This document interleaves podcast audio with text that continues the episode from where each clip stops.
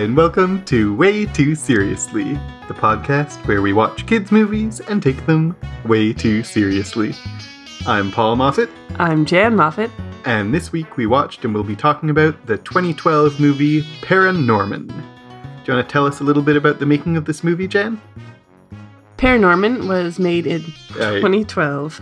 It's a 3D stop motion animation by the studio Laika, distributed by Focus Features. But Laika is uh, they make all claymation stop motion animation movies that are beautiful to look at. Mhm. It stars um, Anna Kendrick, Casey Affleck. Uh, Paranorman is played by Kodi Smith McPhee, who would go on to be Nightcrawler, Hmm. if that's. Um, pr- directed by Sam Fell and Chris Butler, and uh, story by Chris Butler as well. Do you want to tell us what it's about? Sure. So, Norman, who can see the dead, is an 11 year old boy who lives in a New England town that has a history of Puritan witch burnings and is um, doing a play about the evil witch who cursed the seven people who accused her.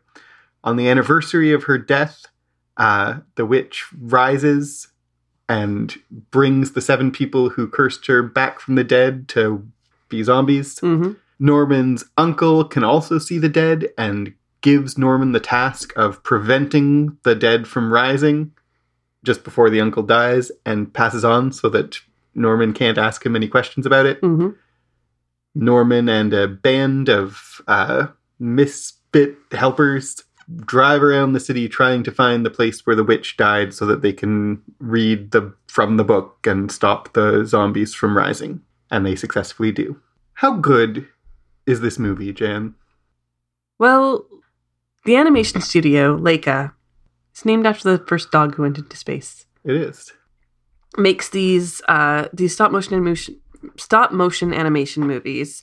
Uh, Coraline, this one, Paranorman, uh, Boxtrolls, and Kubo and the Two Strings. Those are the four they've made. Mm-hmm. They are always fantastic, Mm-hmm. and they're atten- they have so much attention to detail. And I think we even said this as we were watching it was uh, because it's filmed, it's real objects that are being filmed. This the composition of the shots are much more cinematic. Yeah. And to watch this as an adult, you really notice like the beauty of how it's made and how like complicated and painstaking it is to make this movie, and it pays off. I think like this movie and the other ones that they've made. Maybe we'll talk about them in future episodes. I would really like Or- to do Kubo and the Two Strings one Yeah. day, but what I said when we were watching it is it's beautifully animated, but it also is just really well directed, which is a thing Mhm. that I don't always notice about animated movies. As you said, the shot composition, and even apart from that's possible because of the stop motion, but it's not something to take for granted just because it's stop motion Yeah, absolutely. the shot composition is really uh, artistic and often idiosyncratic in this movie. Yeah. And it really is reminiscent of like horror movies. Yeah, it definitely is. Yeah. Uh, I think it's very well done yeah. in that way. I think the story is quite good. There's a turn a little more than halfway through the movie where you think that the witch like I had forgotten we've seen this movie before and I had forgotten what happens. Mm, And so, about halfway through, two thirds of the way through the movie, I was thinking, is this a movie where the Puritans were right and the witch really is an evil witch? And then, no. no, they, not. they make a turn. Of course, it isn't. and they make a turn where it turns out the zombies aren't trying to kill anyone or eat anyone's brains because the curse was not intended to punish the townspeople. It was intended to punish the zombies. They get up and everyone attacks them because that's their punishment. And it turns out the curse wasn't so much a curse by a witch as the main the the witch in the past was an 11 year old girl who could talk to dead people just as Norman can. yeah. And when she was violently killed, she's more like a poltergeist than a ghost. Yeah, so she absolutely. can uh, inadvertently mostly control yeah, the dead wreak havoc. and wreak havoc. And it's made text that as time has gone by, she has lost her humanity more and more. And what Norman needs to do is not vanquish the witch, but uh, remind the little girl of who she is. hmm I thought that was I mean, we'll get to the way too seriously about Yeah. it, but just in terms of plotting, I thought that turn was really well done because they establish early on that like one of the first things that happens is the zombie sa- says you must stop and i was like oh he's going to say you must stop us or you must stop the witch like Yeah. but then they really play that very well where Yep. zombies are are a threat and then it turns out the mob is the threat and the zombies are the ones being hurt and Mhm. norman even says like And, and it's not what you think. The curse isn't about the zombies hurting you. It's about you hurting them. I figured it out. uh, just in That terms was a good of twist. yeah yeah. This is the first time for Way Too Seriously we watched without our kids yes because Paranorman is kind of really scary. yes And I mean, our kids are kind of wusses when it comes to scary movies, although I think kind of as they should be. but uh so I'm not sure who Paranorman is aimed at. I guess it's aimed at kids who can handle this kind of scariness, or it's aimed at much older than a traditional animated movie might be, which is fine. And there's a lot, I mean, obviously, we think that adults should watch animated movies, and Yeah, you're right. I think it's like our nine year old might be able to handle it. yeah, yeah, A nine year old could handle it, I think. Our nine year old probably could handle it. Our six year old definitely couldn't. couldn't, yeah.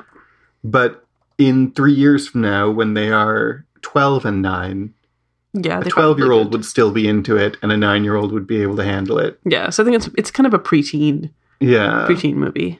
Because we say it's scary, it's not as scary as a straight horror movie would yes, be. yeah. It reminds me of the horror movies of my childhood, the like the childhood horror movies like Hocus Pocus or Goonies or things like that, where like frankly those really scared me as a kid, but they were intended, they were designed to be towards a certain age, Yeah. and our kids are a little bit young for that still. So this movie, in terms of you mentioned Hocus Pocus, just while we're talking about the quality of the movie, I said this right before we got on mic, but it's very uh, entertaining and Mhm. creative in a lot of ways, but in another sense, it is exactly Hocus Pocus meets The Sixth Sense. yeah, Um, a lot of the story is yes. I mean, but it's also maybe that's on purpose because it's playing on the. yeah, and it does it takes Hocus Pocus and like, but the witches aren't bad. Mhm. Uh, but the witch, witches is a witch, only one, and she isn't bad in the end. Yeah. Um, okay, so highlights and lowlights. Mhm. Sorry, I digressed for a second. But uh I think highlights are the as you said, the twist of the story, that that it is that the witch isn't bad after all, that it's about mob mentality and and bullying. It's funny. It has a lot despite being scary, it has a lot of funny moments. Mhm. And as an adult, of course, you see those a little more, and you see the the references that they're making to horror movies, and I quite liked that. Mhm. What about you? Highlights? I think for me, the major highlight is just the visuals. I think it's Mm. the Yeah. direction, the shot composition, and the even the character design, the detail of the backgrounds. That's the main highlight for me. hmm Um, I like the story quite a lot. Also, Yeah. lowlights. I don't know. What are the lowlights? For- I'll say this movie was better than I remembered it being, and I remembered Yeah. it being pretty good. Yeah. I mean, it's not the greatest movie in the world. Like, it's not like my top 10 of even the ones that we've done on this podcast, but it's good. And it's, uh, it's a fun, it's a fun movie. I think lowlights for me are the pacing of the plot drags a bit at times. hmm And I think there's some way too seriously parts that are lowlights for me. So let's get into get what I was going to say. Is the lo- well, we we're going to talk about enjoyment first, Right. But I was going to say the way too seriously is where the lowlights lie for me, except maybe the, as you said about pacing, and for me, the pacing moment is when he gives a speech to the mob. I quoted it because I think it's good, but I think it needed an editor's Yeah. knife that it's a lot. it's, It's you know, big long. moment of tension. And this happens a lot in movies, right? A big moment of tension, and then some well meaning character speaks to the crowd a speech about how they should be good and true. And they're all like, wow, you've changed our minds. Yeah. And in this movie, he does it and they don't listen. And then his sister says the same thing and then they do listen. And Yeah. it's, we could talk about the seriously of that, but just in terms of the quality of the movie, we have two sincere, earnest speeches to a mob right back to back, and they're both longer than they need to Yeah. be. Yeah. That's the And that's what I mean me. by uh, by dragging is is that kind of thing. Yeah. So apart from the quality, how much did you enjoy this movie? Quite a lot. Me too. Yeah, I think that it's you know I can't wait till our kids are old enough to want to watch it. That it could be kind of it could become a Halloween staple, and it's not specifically a Halloween movie. Like they don't reference Halloween at all, but I but it definitely has that tone of of Halloween. Certainly. And that's Yeah. why we're releasing it so close to Halloween. We are. I agree. I enjoyed it. Uh, as I said a second ago, I think I enjoyed it more than I expected to, and I expected to enjoy it. hmm I watched it and was like, this is even better than I remember. There you go. So let's. Take this way, way too, too, seriously. you give me a look like I'm being crazy Well, when I do I'm, that. I'm pausing because I know that I'm going to want to add the echoes, so I don't want the echoes to step on what we say next. In my mind, I'm thinking of my future job as editing. yep. So, what is it? Where do you want to start with taking this movie way too seriously? I think I want to start where we often do, which is there is a group, there's a ragtag group of kids, and how many women are in it? Once again, there is one. So, does this movie pass the Bechdel test? I forgot to pay attention. I didn't notice if it did.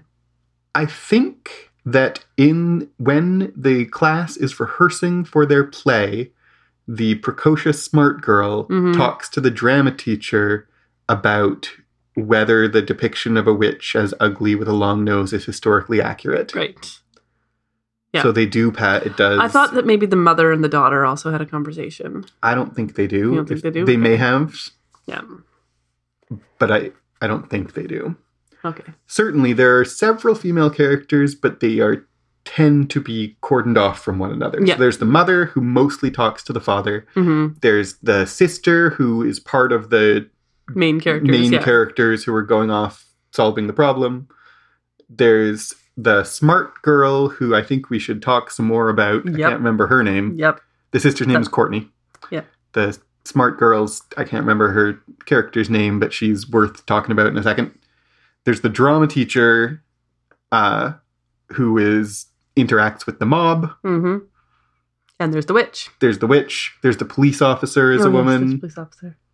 She maybe talks to the mother at some point. I don't know. I think maybe she only talks to the father. Yeah, I feel like she only talks to the father. So there's a, quite a few uh, female actors, hmm but the police officer certainly isn't named. The drama teacher, I don't know if she's named, hmm and they don't tend to interact with each other. Yep, that's true.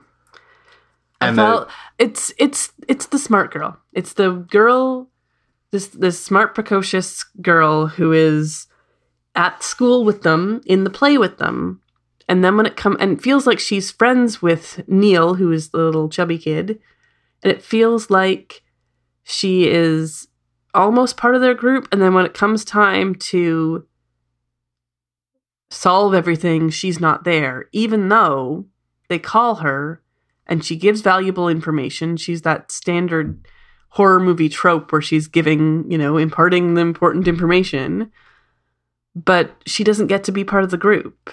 And And, they, I I really really wish she had been. they even lampshade it, but don't fix it. Yeah, exactly. Like they call her up and she says, "So you're off having a supernatural adventure, and you call me to do your homework for you?" Yeah. And they're like, "Yeah, I guess we do." And she's like, "Ah." So, Norman, let me get this straight. You guys all go on this big supernatural adventure, and you're calling me in the middle of the night because you need someone to help you do your homework? Uh, yeah. Nags at them for a while because women are shrews, Yeah. and then does their homework for them and disappears from the plot again. Yeah. And like, you movie are aware that you are sidelining this character who has valuable things to contribute for no Mhm. good reason. Why couldn't she have met them at the town hall? Yeah. That would have been And then yeah. the next scene, like she sends them to the town hall to find out information. Uh they get to the town hall and they are bad researchers, so they can't find the thing. Yeah. And like she was just established as a good researcher. If she Yeah. met them at the town hall and joined the team, Yeah. I felt like that would have made the movie better. yeah. Just to have Agreed. this extra. And can we I mean she's uh can we talk a sec about the fact that she's sidelined is a big problem. But can we talk about that trope of the smart nerdy girl who doesn't actually get to be part of the team Yeah. or even sometimes does get to be part of the team, but she's the smart, nerdy girl. Yeah, she never gets to be the hero. She's Willow, she's Hermione. Yep. Uh, even if she was part of the team, she would be Willow, Rosenberg, and Hermione Granger, Yep. who are both better than the protagonist, but aren't the protagonist Yeah, because exactly. and both explicitly both of those characters and i'm thinking especially of high school uh, willow Yeah. Do their friends homework for them Yeah. That is absolutely. a thing That is a thing. why do smart girls do the boys homework for them Can you So- talk to me so about that so that the boys can keep up?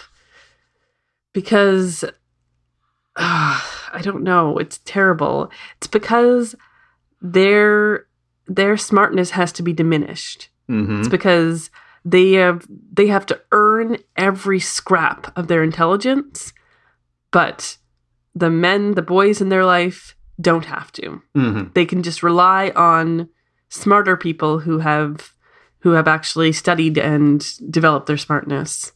And it's this the privilege, it's the privilege Yes. of the male characters to be able to rely on these smart female characters, smart competent female characters. That's why on our podcast I like to ask you questions and then you answer them and I say mm-hmm and then act like I thought of it. exactly. I'm doing all the homework here. But it is. It's about uh, privilege, and it's about they there have to be extraordinary to earn their place, and the male characters don't. And it's we talked about this um, in a previous episode. I can't even remember what movie we were talking about. We talked about uh, not much being expected or demanded of the male characters. yes. So Norman doesn't have to be particular. Norman has to be able to speak to dead people. Yeah. That is extraordinary. hmm Um, It's something he's born with. something he's born with. He doesn't have to be particularly intelligent, particularly hardworking, particularly insightful. Yeah. And the other people who are helping him on the way, Neil and his older brother and the uh, bully Alvin, Mhm. none of them are particularly competent or intelligent or useful. Yeah. Courtney isn't either. Well, that's what I was going to say is you have a woman on the team, a girl on the team who is less than useless. She, I mean, and they're they're playing on these horror tropes on purpose. Yes. That Courtney is a shrieking blonde girl who is incompetent, but they don't subvert it at all, and that's I don't like that. I think that's a problem. her moment is when she finally uh, believes in her brother. Yeah, Um, and even that, like, it's touching and heartwarming, but it also, what's the place for women is supporting men. Yeah. Um, and their job is to support the men who are going to do the real work and get the real credit. Let's talk about the witch and bullying. Hmm. Because yeah, in the crucial moment, she's all full of uh, emotional distress and electrocuting things. Uh, and he calls her a bully. he says, You're just a bully. hmm They hurt me! So you hurt them back? I wanted everyone to see how rotten they were. Ugh. You're just like them, Agatha! No, I'm not. You're a bully! No, I'm not. What is this movie saying about bullying? I feel like it's a major theme of this It is a major theme of this movie. And I think it's actually doing a really good job with it. Yeah. I feel like it's doing a good job in that it is showing that bullying is something you do, not someone you are. Yeah. And so when they first introduce, for example, Alvin, he is a bully. And as the movie goes, he gets more and more humanized to realize that he's just doing those things. He isn't a bully. And the witch is bullied by her, by the, I mean, bullied and put on trial and killed by the Puritans. But she and let's just call it murdered. murdered. Yes, murdered by the Puritans. And she is and she thinks of herself completely as a victim, but when she lashes out, she is being a bully. And when she recognizes that is when she breaks. Is that she recognizes that just because she's been bullied doesn't mean she can't also be a bully. It is a, I think, trite truism to connect fear and bullying, hmm but I think this movie does a far better than average job of showing how that works and Yeah. how that can be true. Because people say, like, oh, you're just bullying because you're scared, but they don't stop to think scared of what and whom and why. Yeah. And this movie really does. Yeah. And it seeds that idea of it's okay to be scared if you don't let it change who you are. hmm And then the reason that the Puritans kill her is because they're afraid of her. And they say, like, we were wrong. hmm That was wrong of us. That was wrong of us. Yeah. And then she is scared but angry and loses who she is. And they bring that idea back again. hmm And then I like too, I mean, so the way that she doesn't recognize that what she's doing is bullying because she doesn't recognize herself as someone who has power. So can't you I can't be a bully because I'm not the one who's powerful. Yeah. But she also doesn't recognize herself as a bully because she doesn't recognize herself, Yes. right? And it's again the the uh ubiquitous theme of children's movies of who are you? Um but connecting it specifically to fear Yes, absolutely. and how fear can uh, Influence who you are. influence who you are. And I really like that uh, they connect that to Neil. hmm Neil, who seems like just the uh, main character's uh, doofy sidekick. hmm But one of the first things he says is, People pick on me all the time, and eh, what are you going to do? Like, yeah, there's always going to be bullies. there's always going to be bullies, and he is the one who teaches Norman in the movie, you know, not to hold a grudge, not to be angry. And it's a little facile the way that he does it, like because he he's just like, well, yeah, yeah, But Norman then uh, expresses that same thing in more nuance and depth, and the witch even more so. yeah, So they take that idea and they flesh it out and develop it and apply it in like what does it actually mean to and it's not about forgiveness. I think forgiveness is important, but this movie isn't about forgiveness. It's about fear hmm and uh, fear overriding who you are. And so the girl, like, sh- the girl says, "Don't you want to make everyone else hurt when they hurt you?" And Neil sa- and uh, Norman says, "Yeah, but what would th- what good would that do?" Yeah. I think you got so scared you forgot who you are. And that, I mean, so, and then comes back again to, I think, Alvin, the bully, who joins them on their whole quest to, on their whole quest to prevent the zombie uprising. Yeah. Has he, we stop for a second on Alvin before Mhm. we move on? And Yep. like, does he, I kind of like that he doesn't seem to learn much. No, he doesn't really. He just comes to realize that Neil, uh, that Norman is his friend. Yeah. We kind of see him as human more fully, Yeah, but he isn't suddenly a great guy. no, not at all. He's still, like, frankly, he's still sexually harassing her, the sister Yeah, in the last scene scenes. Yeah.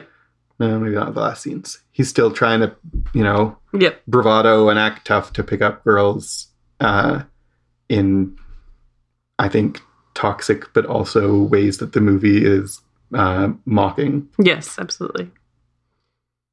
But it, we see, and and we don't make text like he's picking on Norman because he has a hard home life, and uh, that may all be true, or it may not be true. hmm but we ha- we do see like he responds to fear by by uh, with aggression, Mhm. and he's afraid of things that are different. And Yeah. uh, why do people pick on you, Neil? Because I'm fat and I sweat when I walk, and I have irritable bowel syndrome, and I and because he's different, Yeah. and that what makes people afraid is not just the dead, but it's, It's anything any, any kind of difference. any kind of difference.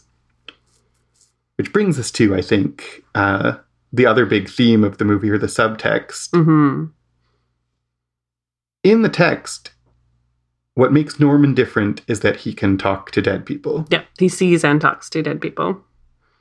What's the subtext? But the subtext is anyone who is different, Mhm. anyone who who deviates from the norm Mhm. is some kind of is ostracized and finds themselves uh, isolated from others because of that because of that difference and it's it's a metaphor for a lot of things Mhm. but it can be a metaphor for uh, queerness and for uh, for he's rec- he's uh, recognizing in himself a difference and a change and has to reconcile his relationships with those around him based on that. Yeah, and I think that the movie at several points makes Norman a metaphor for homosexuality. Yeah. Um, like his father says, you know, his limp wristed, fruity, Yeah. hippy dippy right. connecting Hippy-dippy. with with right. de- yeah. dead people, but like Yeah. he, his father is coded. His father's relationship to him is coded as a hypermasculine father who is uh, um, rejecting his son for being gay. Yeah, absolutely. Absolutely. and then father's relationship is the strongest but there's other moments where where he says you know just because i'm oh I, when he says i was born this way Right. Yes. because yes. i didn't ask to be born I didn't like ask to be this born like this. Yeah. is another like pretty direct connection of norman to uh homosexuality Yeah. So in that, we do have a gay character in this movie, and that is the burly brother of Neil, Mitch.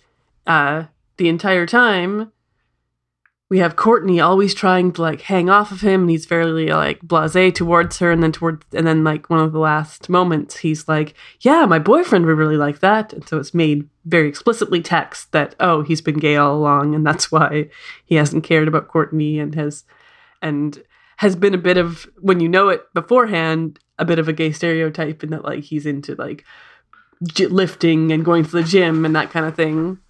But which i think it's really good that they have this uh gay character on screen in this in this movie directed towards children and this even the wikipedia article was like this is the first time an out character has been in a in a children's animated movie which i don't know if that's true or not. I guess it must be but you don't know it until the last second. so i think So, like, is that good? Is that bad? There's good things and bad things about that. Yeah, I think there's one aspect is it's interesting that the mo- in a movie where there is a metaphorical subtext of homosexuality, there's also a non-metaphorical textual gay person. Yep. Um, who does not seem to be experiencing any of the confusion or uh, ostracization that the metaphorically gay person is. Yeah. That's just interesting. Yeah. There's something about him turning out to be gay at the last moment. I'm going to make a case for why that's good. Okay. And that is, as you said, when you look back on him, you can see aspects of him that are a gay stereotype, but none of them are strong enough for him to be coded gay, Mm-hmm. right? Um, so he's a character who you get to know, you get to like to a certain degree. You think he's funny, you, you appreciate him as a character, and then you the movie reframes him. Yes. And it's a way of forcing the audience to examine their own biases so that if you suddenly don't like the character, you're forced to confront the fact that nothing has changed about him at all except that he's suddenly labeled as gay. mm-hmm. And if you still like him, you are given the opportunity, assuming, I mean, it's possibly assuming a level of bias in the audience, I think, Yeah. to do it in this way, but it's giving you the opportunity to say, oh, uh, athletic jock can be a gay guy, and that's like, and I couldn't even tell in this movie. Mm-hmm. And I don't think anyone is likely to make that uh, consciously, but subconsciously presenting a character who is just a character, Mm-hmm. and then like, oh, by the way, he was gay the whole time. And there's actually some things about his behavior that are uh, fit that. Yeah. Yeah, it forces you to either accept uh, unconditionally or confront your own uh, biases. Mm-hmm. Yeah. So I would argue there are some good aspects. All of what you said was good, but the negative aspects are the last minute thing and that it's played for laughs. Yes. that it's the joke is on Courtney, Mhm. who has been like in love with him the whole movie and trying to get him to notice her and trying to get him to notice her and then oh hey i have a boyfriend and she's like so and like and the you want you laugh at courtney for being deflated by this and for it to be uh a joke that maybe actually now that i'm saying this all out loud the joke is fully on courtney it's, It's not, not on, on him. him. it's not on him at all it's not funny that he's gay it's funny that courtney assumed that he was straight yeah.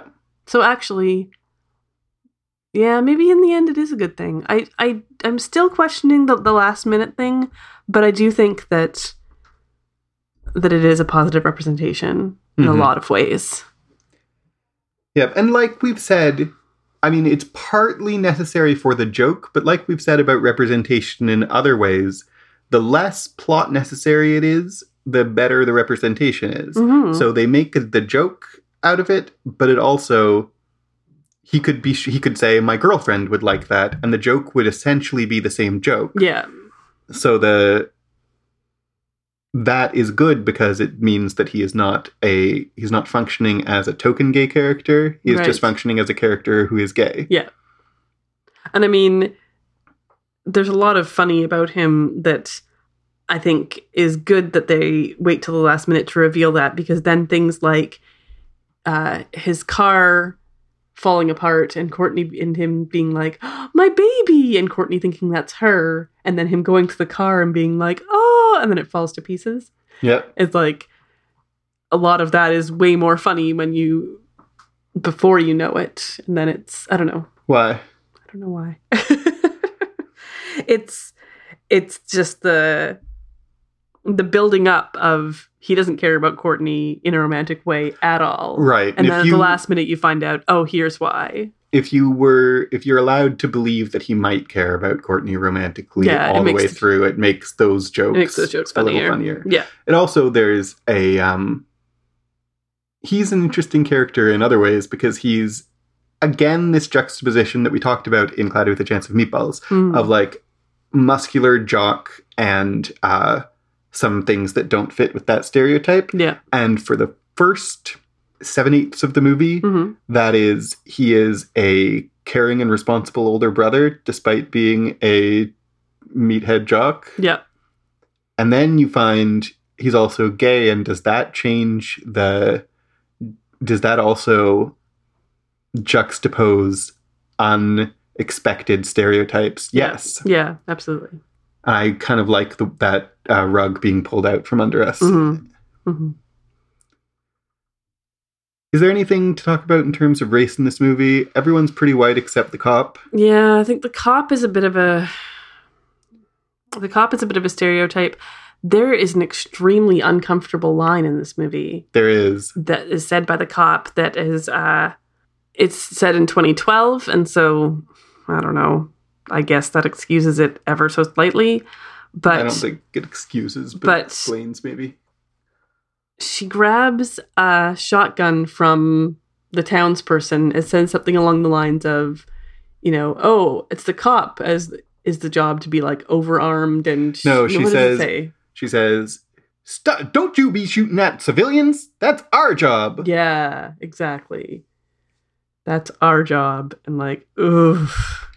I think it And would be. listening to watching that in 2017 that feels really gross but i mean at least it's coming out of the mouth of a character of color but does that make it worse i don't even know it's just uncomfortable I think it is pretty.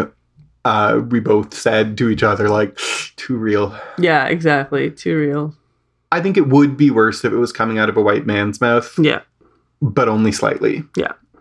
I think it's also already pretty. I don't think that. Actually, I don't think that the movie is bad for saying this, but I think the movie is like inadvertently putting their finger on a really toxic aspect of uh, American culture yeah and police culture. and police culture yeah She's just a not just.